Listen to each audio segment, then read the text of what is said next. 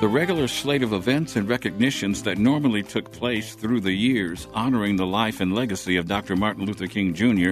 were affected by the COVID-19 pandemic. This year, some of the events are re-emerging that your vaccination can help you to safely participate. Greetings again. I'm Adam Morgan. Later today on Sunday, the annual Interfaith Celebration will be held at Colorado Community Church, the location in Greenwood Village at Hamden and South Colorado Boulevard at 6 p.m. Tomorrow, on Monday, the birthday, the centerpiece for the holiday celebration, the Parade will be held and will step out at 10:45 a.m., beginning at the Dr. King Memorial in Denver City Park, going along Colfax to Broadway to Civic Center Park downtown.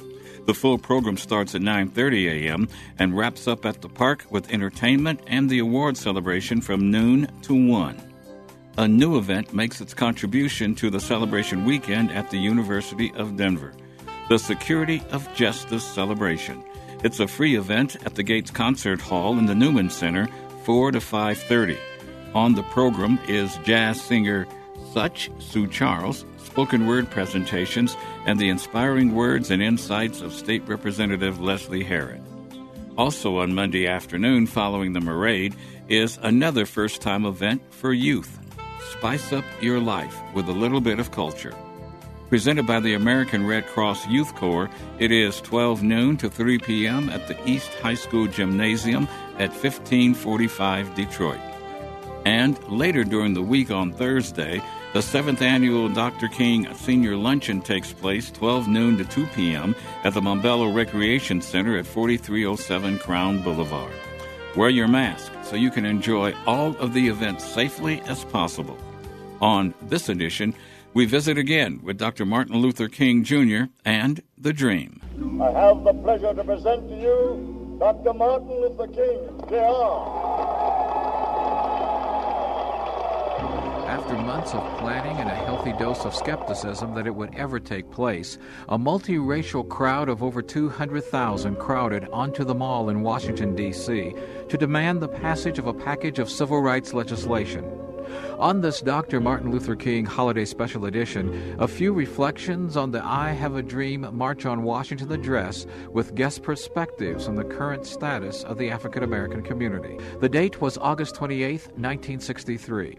However, the legislation was not the sole goal of the event. Its leaders also sought to illustrate the magnitude of the civil rights movement, to energize the movement's participants for the challenges ahead, and to galvanize national support for the plight of African Americans. Numerous luminaries shared the Lincoln Memorial platform that day. However, the focal point was the Reverend Dr. Martin Luther King, Jr. 5 years ago, a great American in whose symbolic shadow we stand today, signed the Emancipation Proclamation. This momentous decree came as a great beacon light of hope to millions of Negro slaves who had been seared in the flames of withering injustice. It came as a joyous daybreak to end the long night of their captivity. But 100 years later, the Negro still is not free. 100 years later, the life of the Negro is still sadly crippled by the manacles of segregation and the chains of discrimination. 100 years later, the Negro lives on a lonely island of poverty in the midst of a vast ocean of material prosperity. 100 years later, the Negro is still languished in the corners of American society and finds himself in exile in his own land. So we really wanted to talk about what success looks like for a new generation of African Americans, a generation that's had opportunities that others have not had, Audrey Edwards is the co-author of the book Children of the Dream, a look at the adult success of the first generation of children who are beneficiaries of the civil rights movement. I think black success has always been more the rule. I think we've always had a tradition of black achievement. If we did not have that, I don't think we'd be here. Mm-hmm. I think we still are victimized by stereotypes, and those stereotypes tend to be negative. Mm-hmm. But the reality is most of us are working. Most of us take care of our families. Most of us are still in two-parent families. You look at the numbers and you hear numbers that say a third of black people are poor. That may be true, but it means two-thirds are not. And we never talk about that part of our reality. And two-thirds is still greater than one-third.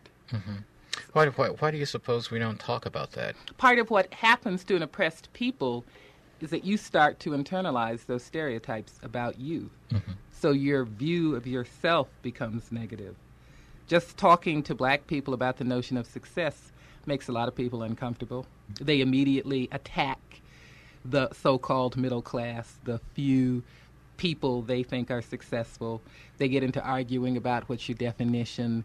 You can't say because you make money you're successful. And all of it says, I'm uncomfortable thinking of myself or thinking of black people in any way other than negative. You begin in the book, especially up front, with the reunion in Little Rock. Mm-hmm. The integration of Central High School in Little Rock. Right. Why did you begin with that?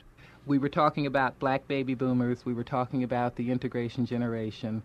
For me, these 9 people epitomized what a lot of that struggle was about. They were a little older than the classic baby boomer, but they were also in the vanguard of the civil rights movement. They were the young people who really went to the front lines mm-hmm. and really put their lives on the line. The marchers in Washington that day were multiracial, but predominantly African-American. Bob Dylan, then a new folk singer, performed, along with Joan Baez, who spoke, and the group Peter, Paul, and Mary did a little of both. Josephine Baker flew in from Paris to address the demonstrators, as did baseball great Jackie Robinson. Although a number of other leaders, such as Roy Wilkins, head of the NAACP, and John Lewis, director of SNCC, the Student Nonviolent Coordinating Committee, also addressed the crowd, it was the Reverend Dr. Martin Luther King Jr. who gave the demonstrators a mission and the nation its goal. In a sense, we've come to our nation's capital to cash a check. When the architects of our republic wrote the magnificent words of the Constitution and the Declaration of Independence, they were signing a promissory note to which every American was to fall heir. This note was a promise that all men, yes, black men as well as white men, would be guaranteed the unalienable rights of life, liberty, and the pursuit of happiness. It is obvious today that America has defaulted on this promissory note insofar as her citizens of color are concerned. Instead of honoring this sacred obligation, America has given the Negro people a bad check. A check which has come back marked insufficient funds.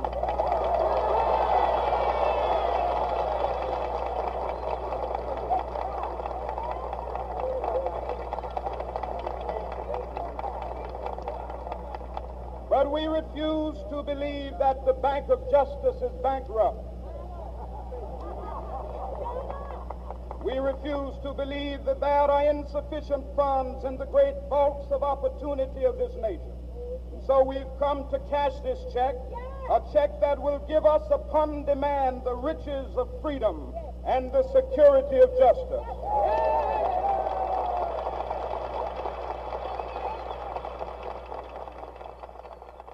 The March on Washington was the greatest illustration of Dr. Martin Luther King Jr.'s adherence to the civil disobedience doctrine of Mahatma Gandhi. Now, this strategy, termed holding to the truth, also served to begin forming a special philosophical foundation for Dr. King, a position necessary to support the movement of African Americans into the mainstream of life as he sought to break the relationship of economics to poverty. We have also come to this hallowed spot to remind America of the fierce urgency of now. This is no time to engage in the luxury of cooling off or to take the tranquilizing drug of gradualism.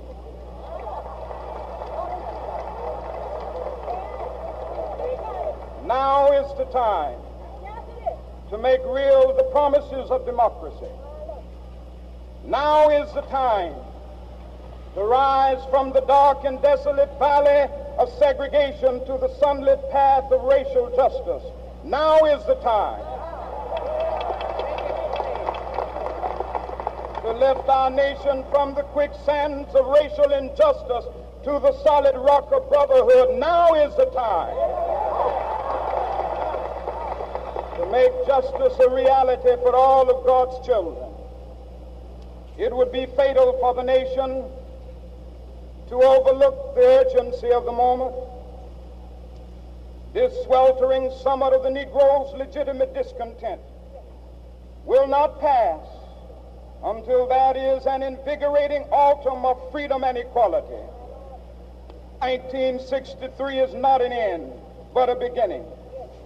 Those who hoped that the Negro needed to blow off steam and will now be content will have a rude awakening if the nation returns to business as usual.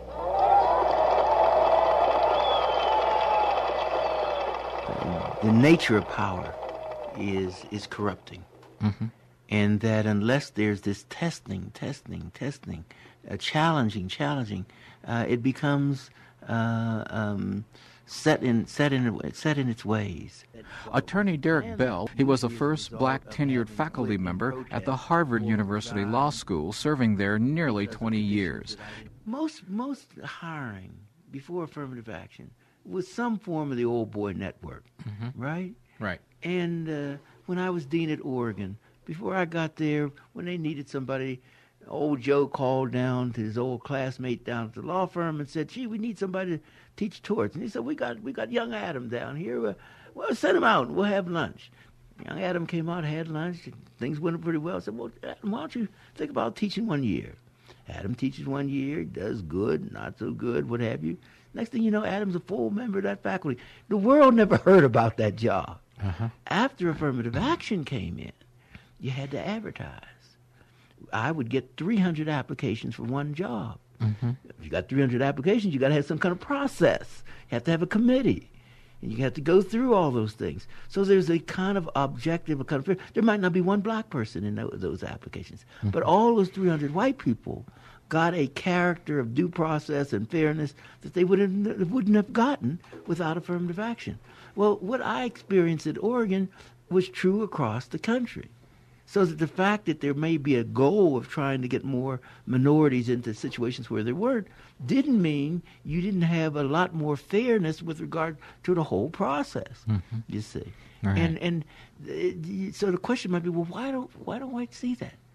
Because in part, many are so convinced that what they're entitled to is not the same thing as those whites up on the top, mm-hmm. but they're entitled to priority over blacks. Mm-hmm. So even though these opportunities are going to open up for everyone, if they perceive that somebody black with less, 2 points less than they on some measure were getting in, then they were opposed. You do have a safe Dr. King holiday weekend. I'm Adam Morgan. Do keep in touch. Get vaccinated for yourself and your family's health. Mask up and keep your distance when going out. And we do appreciate you for sharing a few moments of your weekend with us.